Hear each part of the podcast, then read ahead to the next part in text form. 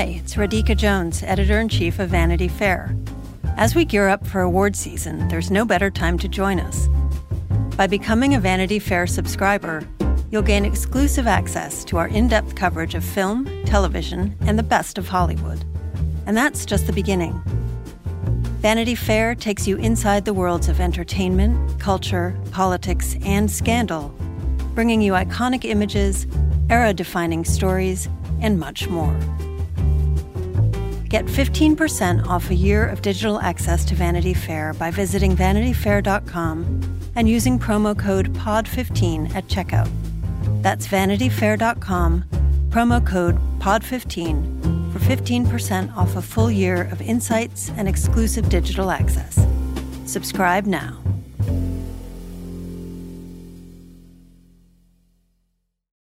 Hello and welcome to Little Gold Men, the award season podcast from Vanity Fair. It's such an honor to present this next award. And here are the nominees. And the Oscar goes to. And the Oscar goes to. And I can't deny the fact that you like me. Right now.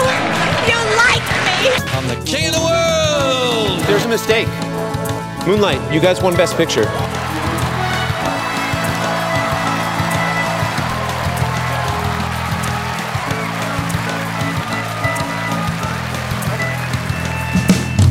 Am Katie Rich. I'm here with Richard Lawson Hello. and with David Canfield Hi. and with Rebecca Ford. Hello. And we have a really special guest this week. I think a first time Little Gold Men guest who can correct me if I'm forgetting a, uh, a previous appearance, but Kyle Buchanan of the New York Times and author of a new book about Mad Max Fury Road. Hi, Kyle. Second time, but it feels like the very first time. I mean, after you go through the experience of writing a book about Mad Max Fury Road, the most impossible movie to ever exist, uh, it's, it's a whole fresh slate in your life, right? yes, and also, you know, the pandemic has completely scrambled and upended every notion of time that I've got. So, is it a flat circle? Is it a wide rectangle? I have no idea. Smooth brains from here on out on this podcast. We know a lot of you, and we hope that a lot of you are discovering our podcast during award season. We're right in the thick of it. So, for anyone who's new, welcome. Uh, we are Little Gold Men. We are the podcast that covers the inside track of Hollywood from award shows, snubs, and surprises to the rise and fall of your favorite contenders. It's an obsessive look at the hard work behind the scenes. We do it every week, and we love it. We discuss the best of film and television with new releases and new TV shows. We have interviews with all the awards contenders. You can dig back in our archives if you want to and find recent interviews with Guillermo del Toro, Jamie Dornan, Penelope Cruz, Kristen Stewart, many, many more. Um, for those of you who are longtime fans of the show, we know there are a lot of you. We love hearing from you and thank you. And if you haven't already, please rate and review us on Apple Podcasts and Spotify or share the podcast with someone else who loves Hollywood. I know you hear this from a lot of other podcasts and haven't heard it from us much, but we really uh, want to make sure that people know that we're out there and that we can find new listeners. As for this week's episode, you'll hear us talk about the really encouraging box office numbers from the weekend for Uncharted and Dog. We'll talk about the state of the Academy's attempt at a Twitter voted Oscar favorite and how uh, the movie Cinderella might be overtaking it. Uh, we'll look ahead to the SAG Awards, which are happening this weekend, where we'll have David and Rebecca there in person. And with our special guest, Kyle Buchanan, we'll talk about his book, Blood, Sweat, and Chrome The Oral History of Mad Max Fury Road, which is a really excellent read. Then to close out the episode, you'll hear from David Canfield talking to SAG nominee, Oscar nominee Troy Kotsur, star of Coda, who is a real strong contender in the Best Supporting Actor category. So before we get into large topics like SAG and Mad Max, uh, we have a little bit of news to get into, uh, starting with the fact that people are going to the movies, which is very encouraging. I'm not one of them. I have not seen Uncharted or Dog yet, although I've already been scoping out my local showtimes for Dog because I love Channing Tatum very much. Um, but Kyle, as our guest, maybe you can be the first one to weigh in. Does this mean that movies are back? I hope so. Uh, I kind of think that these movies shouldn't have come out on the same day. It boggles my mind that, you know, with the sort of uh, drought that we've been in theatrically, uh, that we're not kind of spreading the wealth a little bit. Yeah. But I am happy to see that, you know, if two movies do come out, they can sort of effectively counter program one another. Um, I wish Uncharted was better, but uh, but I'll I'll root for anything I can get. Well, like Tom Holland is just the movie star now. I think we have, I mean, Channing Tatum we could talk about too, but Tom Holland is so undisputably dominant. It's very interesting to land in this place.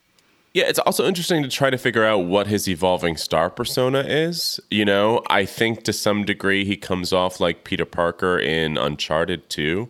Uh, not necessarily for the good of the movie, but maybe for the good of his burgeoning audience. I mean, I have a, a niece who's uh, just about to enter junior high, and for her birthday, her and all her friends got, you know, a theater to all to themselves to watch Spider Man. And my parents, who chaperoned them, said that when he took his shirt off in that movie, the screams were basically in like Dolby 40X. So, you know, even though I'm watching Uncharted thinking to myself, I don't think Tom Holland is like old enough or convincing enough to even hold a beer, let alone order and drink one, that might not matter to the people who really care about him.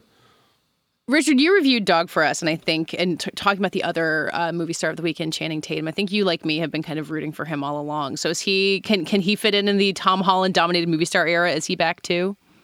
Yeah, I mean, Dog is a weird movie that I kind of struggled to figure out as I was writing about it and watching it. Um, I, I can't quite tell where its politics are, which is okay. You know, it's the, the movies do not have to be declarative political statements by any means, but like, but there's just something odd about the tone of the movie and its co- and its constant shifts in tone. Um, but shining through that and consistent through that confusion is Channing Tatum, who, um, you know, I've I've never quite cotton to his like choices as an actor. I, I sometimes wish that he leaned a little less into like the surprisingly charming oaf kind of thing that he does. Um, I think he's capable of more than that, um, as evidenced in Foxcatcher, where he is playing kind of an oaf, but he's doing it in an interesting way. But yeah, in Dog, he's just, you know, he's funny, he's rakish, he's sensitive where it counts, um, and all that. And yeah, so I, I think looking at the, the performance of Uncharted and Dog at the box office, demographically, Uncharted predictably skewed young and male, um, whereas Dog was older and female. So not necessarily the audience you would think of for a Channing Tatum movie about the military, but there's also a dog and also Channing Tatum's you know surprising warmth and, and charm that I think is drawing in people who might not otherwise see a movie about uh, you know a soldier suffering from PTSD. Well, it's the Magic Mike Army, right? Like people who were, you know, there to see that in theaters ten years ago. Me, my my demographic, were loyal to Channing Tatum at this point. as a member of the Channing Tatum Magic Mike Army as well, I feel like, um, as Richard was saying, I feel like that's the first movie we've seen hit that older audience. You know, the messaging has been that they're just not coming out, especially during COVID, to theaters. And so um, I know with Omicron finally waning, it feels like this does feel really hopeful that not just the youngs are coming into the theaters anymore. and hopeful for me because you know I hope HBO Max thinks a little bit more about their Magic Mike three uh, streaming debut. That has to come out in theaters. It has to. Yeah. Yeah, this felt like the first week in a very long time where you had kind of top to bottom good news, or maybe not top top like Spider Man No Way Home, but you had um, Uncharted did really well, Dog did well for what it is, and then you had stuff like Worst Person in the World crossing uh, a million at the specialty box office, and people are seeing that and Drive My Car and Parallel Mothers. I mean, I have a friend who could not get a seat at a Drive My Car screening because there was like one showtime in her theater that day and and that's nice to me that that people are going to see these movies too um because that I'm is imagining also the that 40x screams at that Drive My Car screening. Just like Uncharted. I'm sure it was intense. Look, Yeah. there's some tone bodies in Drive My Car too. True. I might have screamed during Can. Sorry, David, I cut you off. no no that yeah, it, it, there are Well, I mean, sticking to our beat about the Oscars, how hard do you think the Academy is working now to get Tom Holland and or Channing Tatum and or the dog? Because the dog lives, I think, right? So the dog can also be part of the Oscars. They're going to get all three of them on stage together. Yes, maybe. Though in Dog, they make repeated heavy reference to the fact that the dog's deployment in Afghanistan was very violent and the dog was used to attack people. Oh, So it's not really like a warm, lovable Not like Uggie. character. it's no uggie it's not Uggie. No, may, may he rest, Uggie. Um, but, you know, I, I went to go see Uncharted in the theaters as a civilian. And it was like the first showing at a theater in lower Manhattan. And uh, it was pretty crowded. And I that sort of seemed like an interesting indicator of something, and and then the numbers came out. And I think the thing about Uncharted, in addition to the Tom Holland thing, is obviously the video games it's based on are very very popular. Um, but for a video game movie, it's really up there as one of the better ones. It's not a great movie, but it, it you know it, it's it's exciting enough and fun enough that like and and I think new to some people who don't know the video games. So I, I uh, what I see with Dog and Uncharted doing well is is maybe hopefully and the specialty box office a little bit of renewed curiosity about. Mm. like what new thing is out where it's not just you know seeing the next installment in the Marvel world or whatever. Um, this is newish stuff that people went and sought out, which I think is great. And when there's still a ton of stuff at home, you know, like the fact, that people are going out when you can stay home and watch Kimi or Inventing Anna or whatever else is out there, like the fact that the movies are still competitive as a thing for which you would actually leave your house is really encouraging. And that there are fewer movies in theaters makes the decisions for you. You know, I, I, Mm. like uh, many many people have spoken about like you go onto Netflix or Hulu and you're it's just so overwhelming and you kind of get you seize up and can't make a decision. But whereas you're like I want to watch something, I maybe want to leave my house. Well, here are the the three new things playing this week. It's Uncharted, it's Dog, it's the, a werewolf movie. Let me, you know, I'll, I'll roll the dice and pick one of those. And um, I don't know. For me, I I, I appreciate that kind of um, paired away uh, selection. I didn't know there was a werewolf movie. You've you've Me taught me, neither. something. It was at Sundance last year. They changed the name to I think The Cursed. It's with Kelly Reilly from uh, uh, Yellowstone. Yellowstone. And Yeah, well, she's, all over my got- TV. She's got a she's got a fan base. Um, well, speaking of things that you choose and maybe less good news for the world, David, you were warning us last week that the hashtag for the Oscar fan favorite vote was getting grim. Um, it appears to still be so. Uh, Deadline had a somewhat surprising report. I guess it was over the weekend that, according to something, the sourcing on this is unclear, and of course it can change moment by moment. But at that point, whoever it was who said it said that the Camila Cabello Cinderella was leading the Oscar fan favorite Twitter vote. Uh, in addition to a Johnny Depp movie that came out last year, barely, and like shouldn't even qualify for any awards. Um, David, is this what you saw coming? And is uh, Camila Cabello going to be at the Oscars to accept her Girl Boss Cinderella Oscar? I did some polling this morning by Okay. searching the hashtag and grimly scrolling for 10 minutes. And yeah, it's everywhere. In fact, it's so it is so saturated this this campaign that there are also tons of tweets from Camila Cabello stands telling people not to reply to tweets with their votes because they're saying those don't count. I actually didn't go into the fine print to know if that's the case, but it has become, and she has been trending at various points, as has the movie. It has become a full fledged, they, they're emboldened. That deadline report told them you can win this thing. And That's true. it's, yeah, every, all I've seen is like, I mean, aside from the sporadic mention of another movie, there's a lot of Army of the Dead, which seems to have outpaced Zack Snyder's Justice League after that was deemed ineligible by deadline. I've What- seen Are there rules that make it ineligible? Like the rules for qualification for this are very fuzzy. the deadline article said, of course, because it's a dir- director's cut, it doesn't qualify. And I was like, of course? Like, are there, there are established rules for this? This is all made up. this is completely made up. Uh, and yeah, the Johnny Depp movie is also everywhere. Um, but I feel like it's still too small to actually beat Cinderella. But these are the movies we're talking about. Like, to be clear, I don't Yeah. see how anyone would anything would beat them unless I'm missing something. Uh, Kyle, we talked about this uh, a lot last week when they first announced it, but we haven't heard your take on this show yet. What do you make of this entire attempt at the uh, Best Popular Oscar Redux, basically? I think it's hilarious. I mean, you know, I, I might I might feel differently if they were giving out an actual Oscar, which I don't believe they are. If they're just going to announce something on the air, then I love mess. I'm down for the chaos, especially because it has been hijacked by Stan armies, and they're not even pushing the year's most talked about movies. They're pushing the year's most forgotten movies. Uh, but it is kind of a primer. I mean, the Johnny Depp fans, I mean, anyone who's ever tweeted about him knows that there's still a very ardent fan base out there.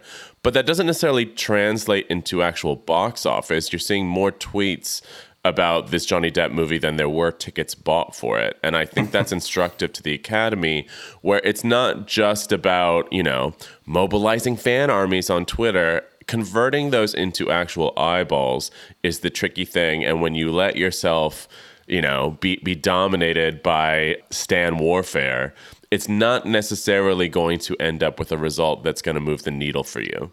Although, as someone who also loves mess and doesn't really care who wins this, I do want to see how this turns out. Like, I feel like I would tune in to watch what plays out, even if I wasn't invested in, in who actually gets it. Or maybe that's just me being an Oscar fan. And well, I mean, like they definitely instituted this because they thought that Spider-Man would win, and yes. they do have. To be fair, I think there's a cheer moment in addition to the fan favorite. Just you know, the lamest shit. Uh, but I think in the cheer moment, uh, very spoilery Spider-Man moments are in contention. But yes, they absolutely did not think it was going to be a Minamata Cinderella draw, and I really can't wait till whoever they've conned into announcing this uh, opens that envelope and smirks. I'm going to steal a page from the our, our, friends at Who Weekly's playbook. Um, they have marshaled their fans to vote for w- the woman in the window, um, and I think that we should choose a project. I don't know what that is yet, but you know, I think we should we should put our heads together and maybe you know because you can vote 20 times a day. So I'm saying we could actually move the needle maybe a little bit. I mean, Richard, if you miss your deadlines because you're voting 20 times a day on this, I'm going to call you out on it. I just want to be clear. oh, I'm a I'm a coder, so I set up an automated thing that does it for me. Yeah.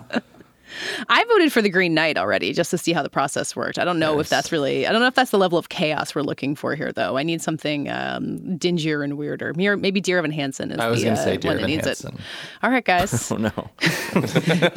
we're on the hook if it happens, though. Amy Adams somehow wins two non Oscars voted by fans. Oh, no. And, oh, and, and, they get her to present with a fan. That oh, would be a dream. Gosh, she deserves so much better than the that. The fan is just Ben Platt wearing a fake mustache. um, Rebecca, I feel like you also appreciate the chaos of this, but is this slightly terrifying the way this is panning out? I think it is a little terrifying. I mean, it's clearly going to be a one one time experiment if it does end up being something like the Cinderella movie.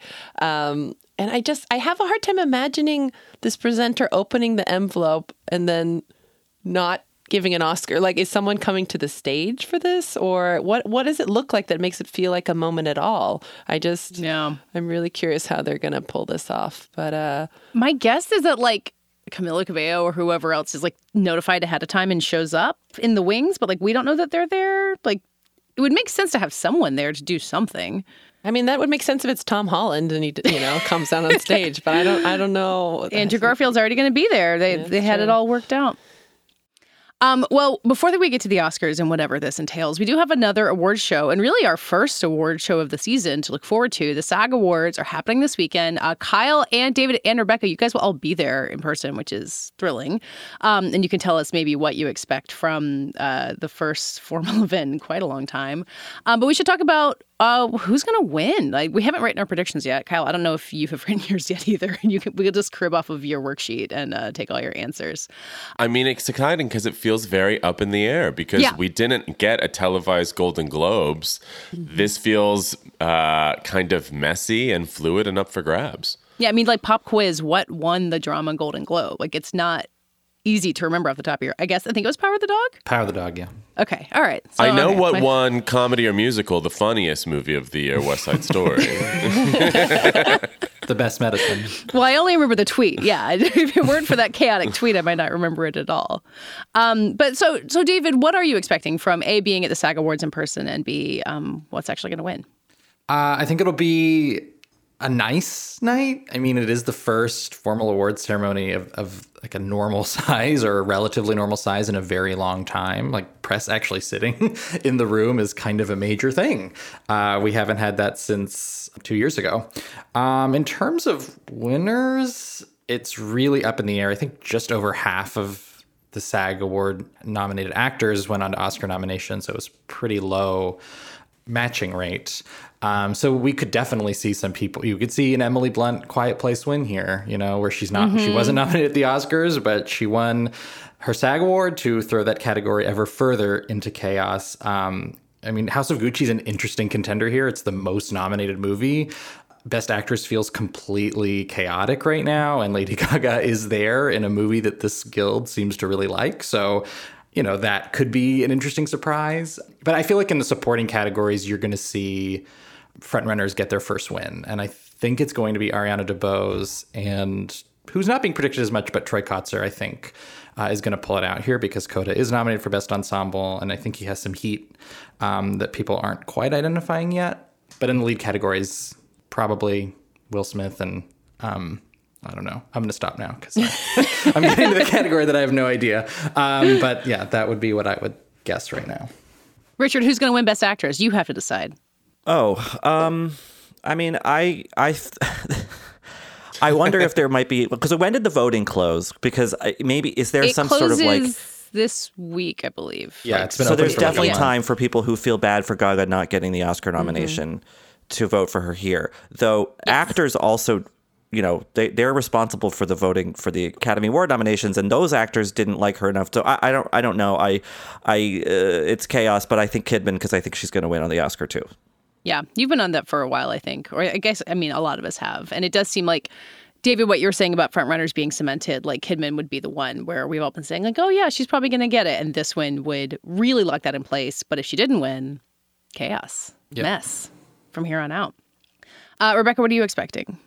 Well, I'm actually pretty curious about the lead actor category. I know we've all been saying Will Smith, Will Smith, Will Smith all season, but I do wonder if we might get a surprise. Like, I don't know. I feel like Benedict, just the way the power of the dog has been playing in other nominations could could win here or Andrew mm. Garfield. I know Tick Tick Boom has a lot of at least uh, for Andrew a lot of love. So I I mean I'd love to see a, a surprise there because um, I do think Will will probably get the Oscar.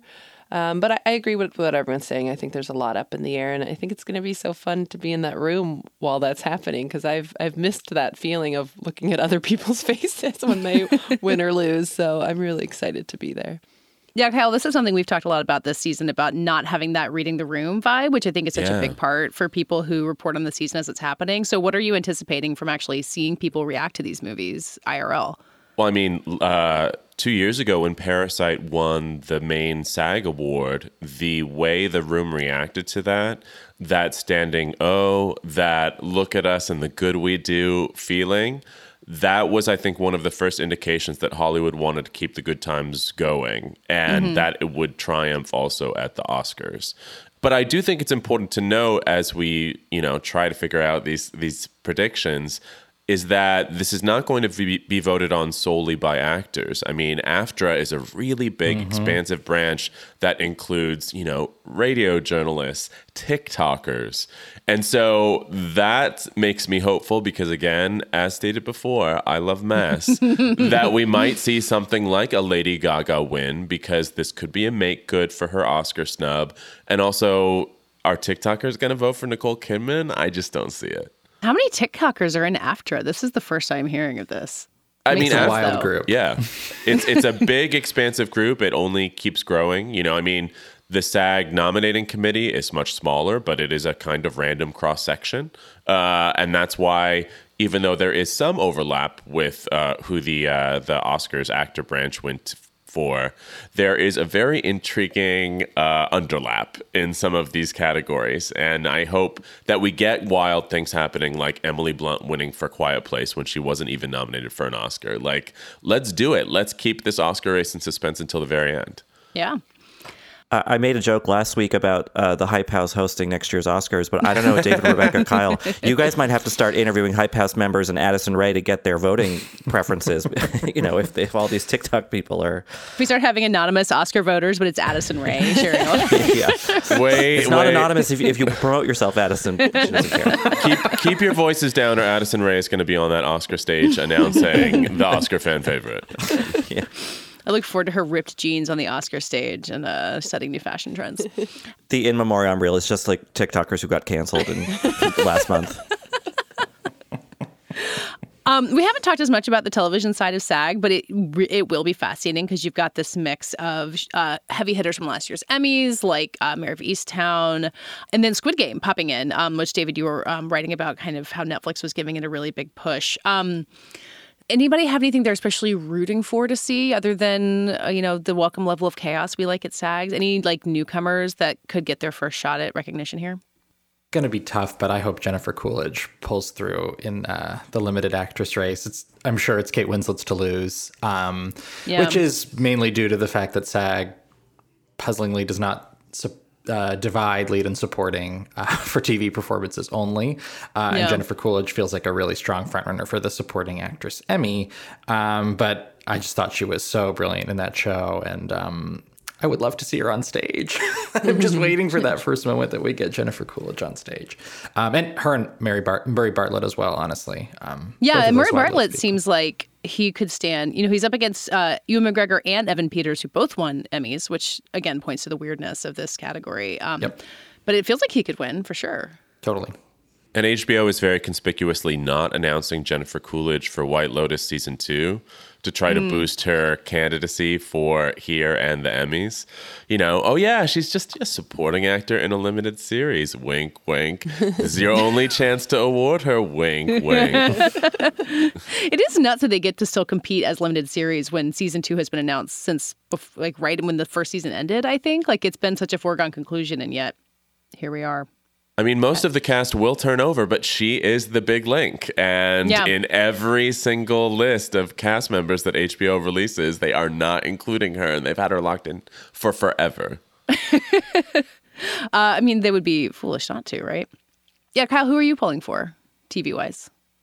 I'd like to see the Squid Game actors get some love. Um, I l- really love The Great. I think Elle Fanning deserves a little bit. It's hard for me. I think they're going to go with the, you know, predictable choices. I think Succession and Mare of Easttown are going to clean up. But maybe it's because we didn't get the Golden Globes this year, which often go for the new and the exciting uh, at the expense of the traditional. But I'd like to see maybe SAG do it and, and freshen things up a bit. Yeah. I don't know. I've been hearing that all the girls who went after West Elm Caleb on TikTok are big Maid fans, so maybe Margaret Qualley is gonna eke out a win there. Don't underestimate their power. They're a massive voting bloc. I mean, I'm looking at the uh, comedy ensemble lineup, which is really, really strong. And as you know, one of five people who watched last season of the Kominsky Method, I think that deserves to be there too.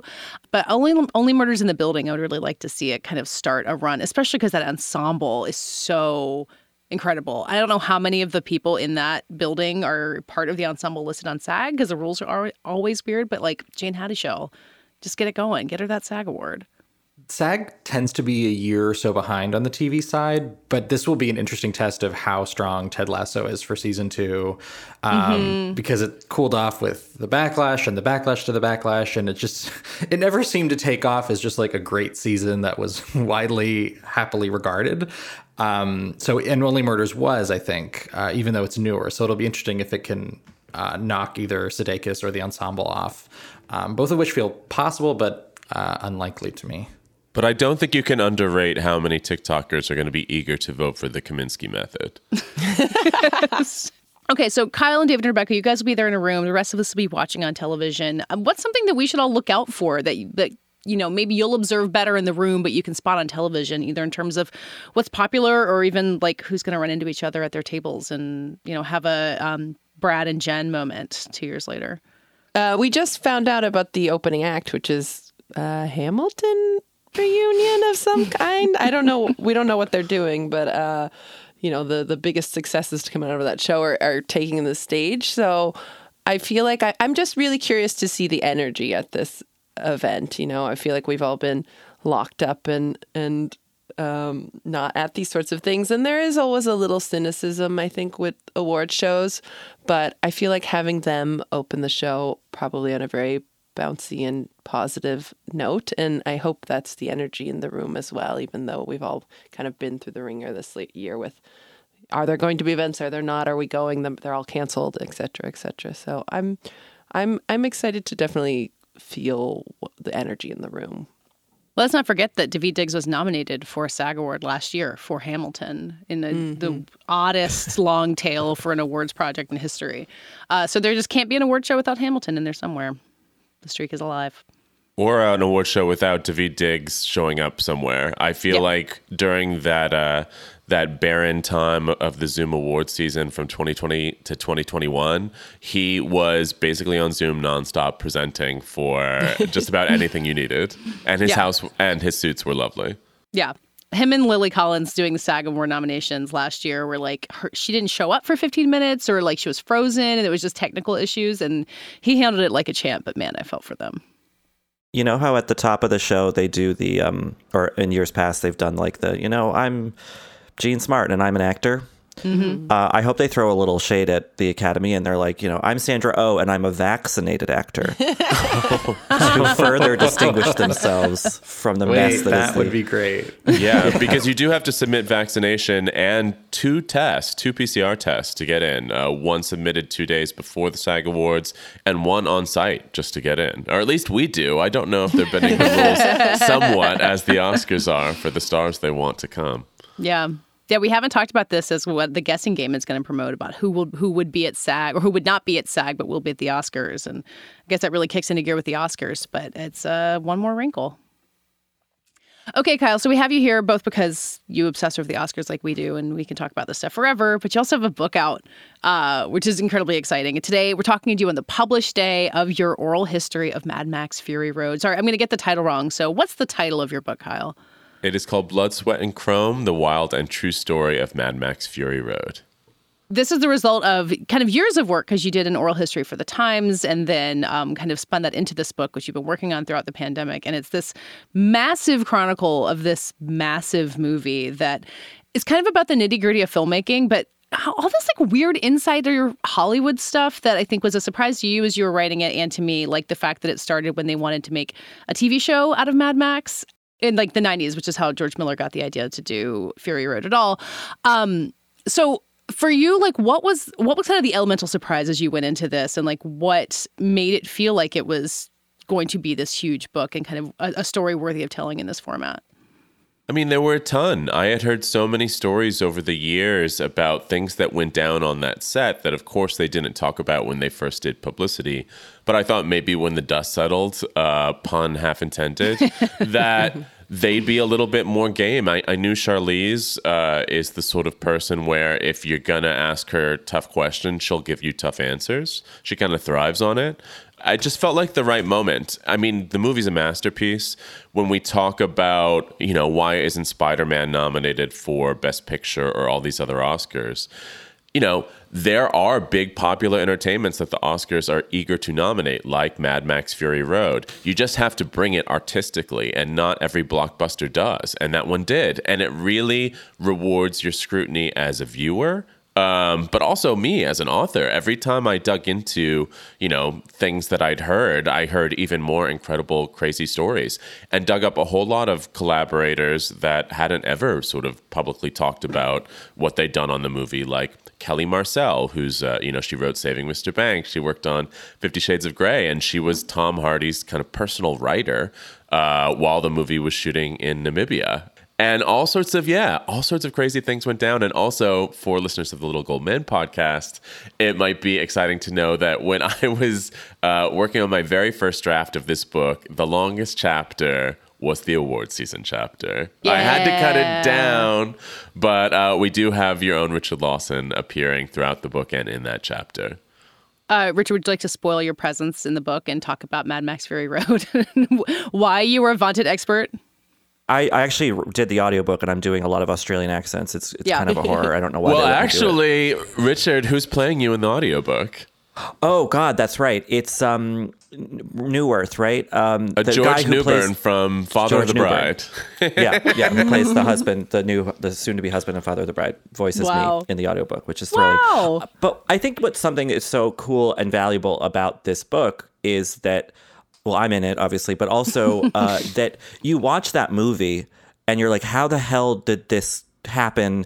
It feels like George Miller like peeled back the membrane to reveal like another dimension. It feels so fully formed. You know it's not. You know that there's so much craft and so much, you know, even before they they rolled on day one, like so much work put into it. And so it's really cool to see it not deconstructed in a negative way, but just sort of examined closely from you know from hearing from the people who did it because uh, the movie is such a is is a unique thing that uh, feels totally otherworldly and so I appreciated the compliment um, of of getting the nuts and bolts of of this really crazy masterpiece. Yeah, speaking of nuts and bolts, the part where the guys who built all the rigs uh, talk about the junkyard they had in the back, where it was like, you have to make it out of material you can find here. The Doof Warrior's gun is made out of a bedpan. Like, all of like, it's insane to make a movie that way. No one would ever do that. But the fact that they did is what makes it so incredible. And it was kind of like a little Project Runway type competition where they had this big junkyard and the guys would run out and try to salvage stuff and compete over, you know, really cool items and go back and make something really awesome. Uh, Yeah. It's just, the you know, unconventional challenge. it, it truly is. The whole movie was an unconventional materials challenge. I mean, it feels like a blockbuster like this maybe will never get made again, despite our optimism about the box office. Like, it's a unique thing. And its Oscar run feels that way to me sometimes, too. It, it's such an ideal Oscar movie where it's this huge popular hit and it wins a ton of Oscars. I mean, Kyle, do you feel like nothing can replicate that Mad Max level of success, at least the way that we have Hollywood structured now? Truly, the only thing that can probably get close is the one they already have locked and loaded, which is this Furiosa prequel that they're working on. Which, you know, originally they had written way before they shot Fury Road. It was going to be an anime at one point. They went pretty far down the road of that. But now it's going to star Anya Taylor Joy and Chris Hemsworth as the villain. I'm super curious about that. Everyone I talked to said that's a killer script and very different than Fury Road, even though it has a lot of the same vehicles, a lot of the same action. It's much more dialogue driven. So, yeah, I'm excited about that. But yeah, I mean, we are getting to a point where the only things we see in big uh, on the big screen are you know really small budget movies and big budget movies that are more typical franchise cookie cutter stuff that aren't shot exceptionally well. You can see, you know, how sort of boringly pre visualized they are. They don't feel like they come from some, you know, auteur who was allowed to realize his crazy vision. Um, in fact, they're kind of more executive driven. And this very much isn't. Fury Road is so not just the product of George Miller's mind, but if you read the book, all these people had really key collaborations and they were all really willing to push things to the limit. And you don't get that very often, if at all, from franchise filmmaking these days. Yeah. As a James Cameron diehard, maybe Avatar 2 will be the next uh, version. It, it, it's the movie he wants to make. We know that. Whether or not it's good is uh, up for debate, I guess. I mean, I heard a rumor that the Avatar sequel is going to be called The Seed Bearer, and that is absolutely an example of just auteurism run amok if he gets to call it that. And I'll never stop laughing and loving that title if they go with it. So, yeah. And I mean, you know, James Cameron is also one of the few directors that sort of, of a peer with uh, George Miller when it comes to shooting action, you know, and and such very different temperaments on set. You know, we all know how James Cameron could be when he wants to make a movie, very hard charging. The crazy thing about George Miller, and I think the reason why he kept running into trouble, not just on this movie, but in, on other movies, is he seems like, you know, your kindly grandfather. He's not very tall or imposing. He speaks in this sweet, twinkly voice. And so people think they can kind of run roughshod over him. And what they find out is that he will not quit. When he has something in his mind, he will not stop until he has shot it and he has printed it on film. And yet he dragged all these people out into the desert and in his nice, gentle way got them to do the most insane things you've ever seen on film. Yeah, it's you know, it's a really crazy story and I think people will assume that this movie is written for Mad Max fans, which it absolutely is, but it's really written for people who listen to this podcast. It's written for the people who who love movies but want to know like, okay, so what else? Tell me like the inside scoop. Tell me the stuff that everybody knows but they haven't actually said. You know, I've read a lot of really great books about the making of movies, but you know, things like The Devil's Candy or Monster are about movies that didn't turn out so well. And this is a crazy making of story where the movie really against all odds turned out to be a masterpiece and i think that's kind of fun and juicy for people who want to know a little bit more about how movies are made and we should say people can read an excerpt of one of the juiciest parts, which is the uh, the tension between Tom Hardy and Charlize Theron And we have an excerpt from your book on VF.com. So uh, read that and then buy the whole book. Yes, please do check it out. and and listen to the audio version. Uh, let Richard know how he sounds uh, with the father of the bridegroom. Richard, I'm so excited for your IMDb credit on here. So, yeah, and they'll have all your like most popular quotes on your page. It's gonna be great. yeah, at long last.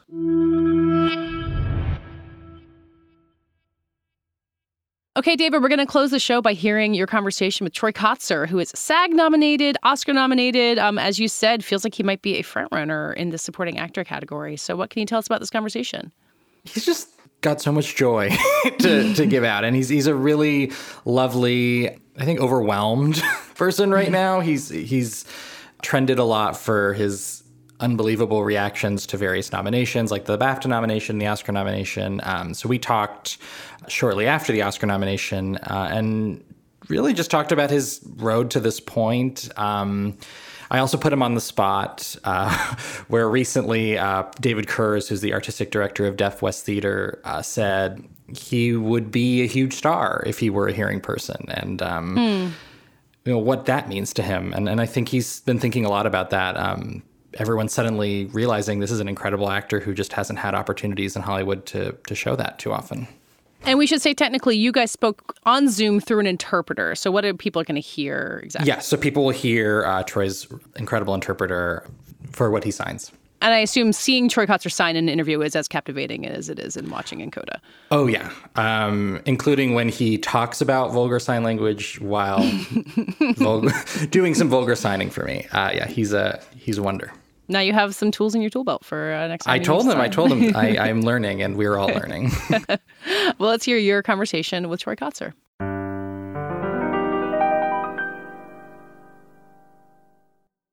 I'll start by congratulating you on your Oscar nomination, which was very richly deserved. Um, and I, I, wanted to start by asking you about uh, becoming quite the hit on social media for your reactions to these nominations. There's a real sense of joy in them. What has this recognition over the past year meant to you? I feel like I've had a long journey going to this finish line, and I didn't know how long it would take. And if it was with persistence, it would just be a matter of time. And I feel like I earned an honorary PhD with these nominations. and of course, I'm extremely joyful. And it's it's such a blessing because so many people, there's thousands of talented actors out there all over the world. And I just happen to be like one hair out of this beard here. And that has been my opportunity. And really, it really struck me to be recognized. And it's it's a part of history. It's documented and it, that's permanent.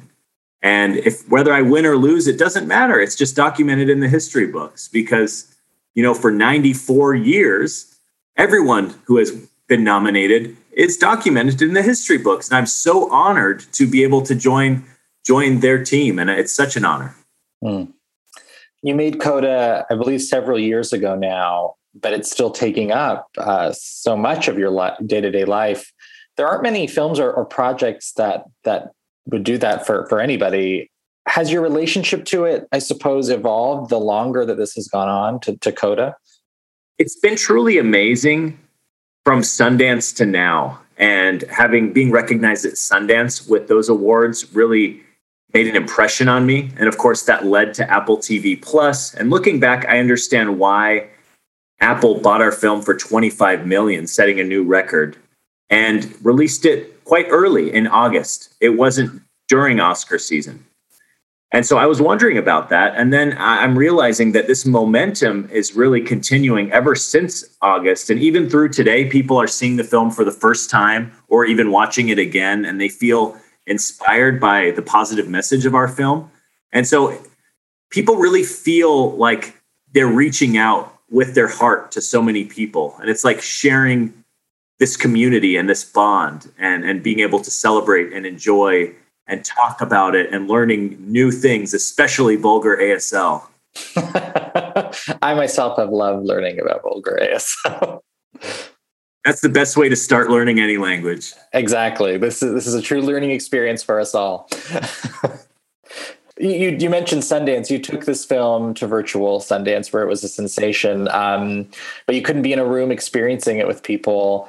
Uh, and last fall, you started gathering for in person screenings for award season and reuniting with your director, Sian Heder, and the cast. Uh, and even now, I know you're, you're, you're in LA doing still doing these kinds of screenings. Um, what has that been like going from experiencing the movie in a kind of vacuum to really sharing the joy and the message of it with people, as you say? When I was growing up, I always look forward to Sundance. And I wanted to really go to Park City one day and socialize with everyone where they've been hosting hosting it until of course with COVID everything has changed and I had to celebrate alone in my room over Zoom. And with our cast, we were just waving to each other over Zoom. You know, I wanted to hug all of them, but we couldn't. But we celebrated anyway, and we had a chat on Zoom. And so, of course, it was a different experience, but thank God for technology. So we were managed to stay connected no matter where we were and whatever might happen throughout the pandemic. We were still able to connect with each other. Of course, it would have been even better to go to Park City in person, but you know, everything happens for a reason. So everyone was staying home during the pandemic. And so Coda kind of, in a way, it was a blessing in disguise because families were together and it could remind them to cherish their families by watching our film. So it was kind of an interesting moment that our film and the pandemic happened at about the same time. And so, of course, it has been such an interesting experience for me, but I still feel like when we get together for interviews or panels, I get to see the cast again. It's like a family reunion and we can find time to celebrate together and really it's great to have those reunions now. Mm-hmm. I spoke with Sian a little while ago, and she told me one thing she loved about these reunions is hearing, say, your perspective on the making of the movie or the making of a scene that she wouldn't have had during the making of the movie. And it had taken a long time for you to be able to come back together and and really reflect on the making of the movie. Have you have you found that as well? When I, when I first got the script, I could understand that Sian had written it in English. And but even though it was in English, not ASL, I understood her intention for Frank Rossi's lines, especially the jokes. And so we had to we had to adapt the English to the ASL. And in sign language, you really have many choices that you can expand on. And so a lot of times the choices I would make, Sian would like it even better than the written English in the script. And so I really had creative freedom to bring that authenticity forward as much as I could. So looking back, that was one of my best memories thinking back now. And working with Marlee, I learned so much from her. And it seemed like Marlee and I just had so much fun working together. It felt like, you know, the deaf community is typically quite small. And so I see Marlee time and time again, even around just before even working with her. And I remember being out on that fishing boat looking back because, you know, I grew up on Arizona in the desert. We don't have any whales in Arizona. It was like putting myself into a different world, being out at sea and having that experience way out on a fishing boat. You know, I never fished my whole life. And so looking back, you know, I'm from the desert. And so looking back, that impacted me. You know, we might have had a swimming pool in the back, but that's about it. Hmm. Um, I'm curious how the role has stayed with you in the time since you made the film. Um, how would you describe the experience of to your to what you were saying, becoming Frank and um, putting these kinds of personal touches into the role, um, and how did it feel leaving him when when filming wrapped? I, I heard you you kept the beard for a while. I really had to dive into Frank Rossi as a character because in the past, a lot of roles for deaf people tended to be the victim or someone to have sympathy for. The hearing people would take care of the poor deaf person. And, you know, I had to take these jobs to pay my electric bill. But as Frank, he's a hard worker. He's fun. He loves his family. He wants to protect and cherish them. And I feel like Frank Rossi is a hero. And so that was a perfect role for me to take on. And so after they offered me the job, they said, don't shave or cut your hair for five months mm. before the first day of shooting. And so we had to go there two weeks early to rehearse and train with real fishermen out on a fishing boat and follow their weird schedule. And so you they they're on like a vampire schedule. They work in the dark, and during the daytime they go they drink in the bar, and then they go home to sleep. And this is in the morning. And so the way they walk is different. The way they behave is different. So over those two weeks, I really was able to take that all in and really become the character of Frank Rossi. And after wrapping up, I wasn't ready to let go of him. I felt like he was still in me. You know, I missed that family. I missed him as a character, and I wasn't ready to let go and I wasn't ready to trim my beard. And I still wanted to see Frank in the mirror. And so when I cut my beard, Frank was gone.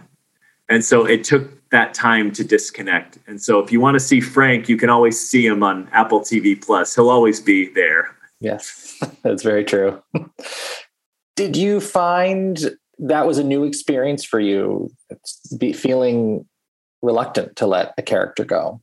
I didn't want to let go because I felt like it might be my first and last. I probably won't ever be able to play Frank Rossi again. I loved the vulgar sign language. You don't often see that in deaf roles. And so it was hard for me to disconnect from Frank. And I couldn't imagine finding an even better character than Frank. That was my concern. And so that was one reason why it was hard for me to let go of him. In terms of working with Sian and, and bringing in things like vulgar sign language, as you say, how did how did those conversations evolve over the course of the making of the movie? Where, uh, as you say, she got increasingly, you know, she liked your contributions. It was important before arriving on set to keep in the back of my mind. It's expensive to make a movie. Mm-hmm. I hope the investors feel like it was worth their investment because they had faith and believed in our movie. So I wanted to bring my best foot forward because to give the editors the best choices and even sometimes a small improv- improvisation is even better than the script. So i'd have to have that conversation with sian to make sure i was satisfying her vision. And so i wanted to give them some options and some choices. And so during post production for hearing actors if there's mistakes they can use adr and so with ADR, you can't use that with a deaf actor. It's not designed for me. If I make a mistake with my sign language, you can't fix it in post, but you mm. can fix audio errors in post. So on set, I wanted to give as much as I could to get it right, to not have to worry about, you know, like they say, fixing it in posts. You know what I mean? So I had to keep that all in mind with my performance. And I like to surprise the other actors with a little bit of improv. It's like feeding them some raw material and capturing a raw reaction. And so I don't want to become a machine and a robotic and just say my lines. I wanted it to be raw and emotional and real. And I wanted things to happen in real time in the environment they were in in each scene.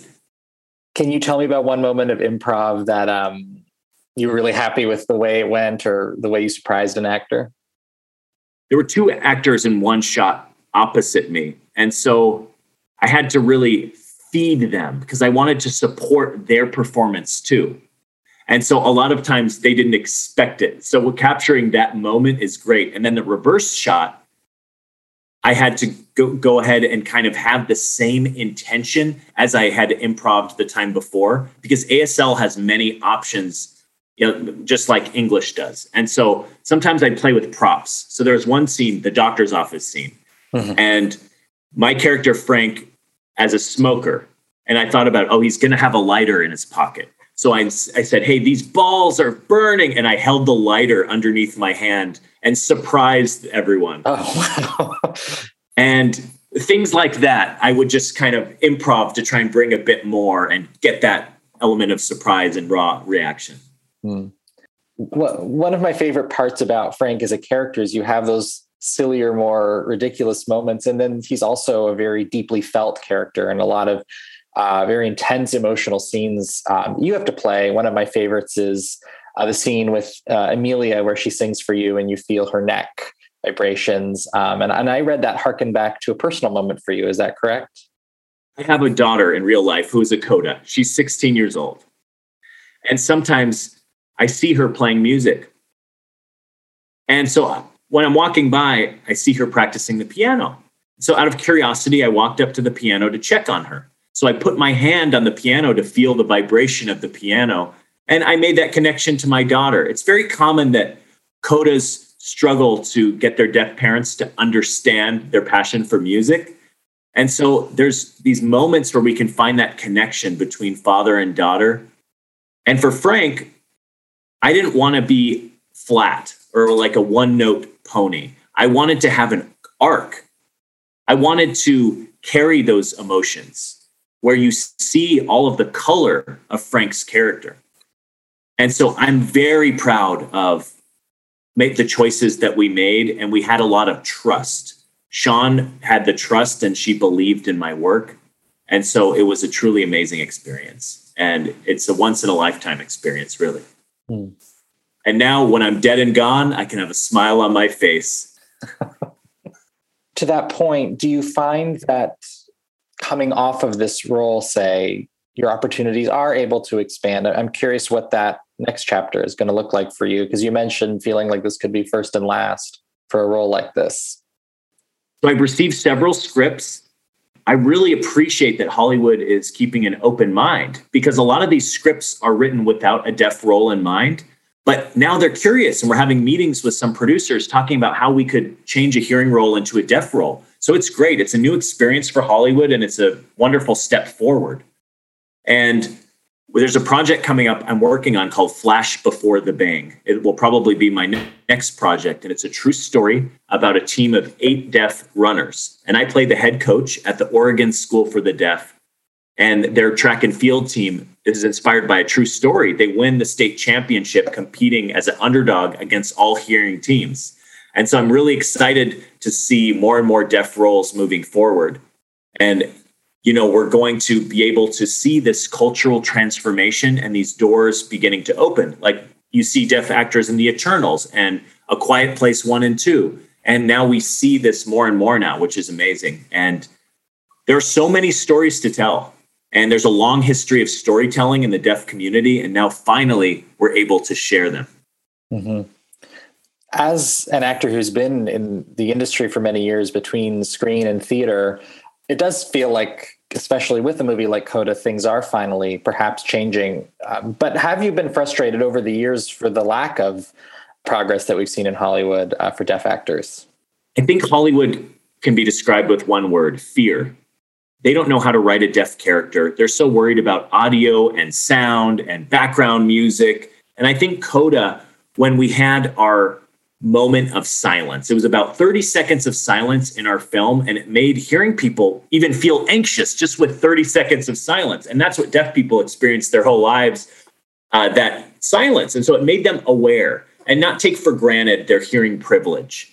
And it's a good message to increase the awareness and give people a fly on the wall view into my culture. And now, looking in the future, I feel that there'll be less fear in Hollywood. And now they're looking for a new perspective. And so I'm very happy to help them work with people and help Hollywood out in portraying these types of experiences. You know, I'm not here to criticize. I understand from my personal experience and my 35 year journey as an actor that all of these barriers and oppression, and they would ask me in auditions, Can you talk? And another deaf actor who could speak better than me would get the role. Wow. And so I saw these challenges and really, Frank Rossi was just the perfect role. He was completely deaf, and here I am. Hmm. Can you tell me about the first time that you watched Coda, given all that, and, and given that it does give you a screen role unlike any you'd, you'd had before? When I first sat in a live audience and watched Coda with an audience, my whole life, I wouldn't be able to react at jokes at the same time as hearing audience member members. I didn't have closed captioning or access until Coda. And so I was watching it on the big screen and I saw deaf and hearing audience members, senior citizens, maybe some people who had lost their hearing later in life react at the same time, simultaneously. And I've never really seen that. I've been waiting for such a long time to see that. And Coda really felt like it could connect the audience members together under one roof for the first time. And that's what's so beautiful about our film. Hmm. Yeah, that's very true. I'm going to put you on the on the spot a little bit here. Uh, David Kurs, who's the artistic director of Deaf, Deaf West Theater in Los Angeles, recently said um, if Troy were a hearing person, his star would have risen many, many years ago. I, am curious what you make of that. I, I, mean, I am learning about you through this season, and I was uh, honestly really stunned by your performance. Um, I think Hollywood's got to catch up a little bit. I agree with you it's been really a blessing to have Deaf West Theater in that stage. If it didn't exist, I really don't know what platform I could perform on and what would happen to me. So I'm grateful to Deaf West to keep running to help me benefit as an actor working with so many different directors. And so if I was hearing, sure, there would have been more opportunities for me. But being deaf, they just those opportunities weren't weren't there. And so I feel like the stars have aligned and this has all happened for a reason. And I was able to now experience that change and give people a new perspective. And that's what has been amazing. And now looking back, all these people message me and say, Hey, I saw you on stage 10 or 15 or 20 years ago. And I feel like we're still one family. And so it's been a beautiful part of being in the business that does it for this week's show. You can find us at Vanity Fair, including the excerpt from Kyle Buchanan's book about Mad Max. Um, you can find us on Twitter at Little Gold Men and on our own. I am at Katie Rich and Richard. Rylaws. And Rebecca. Rebecca M. Ford. And David. David Canfield 97. And Kyle, please share where to find you on Twitter and your book and everything else.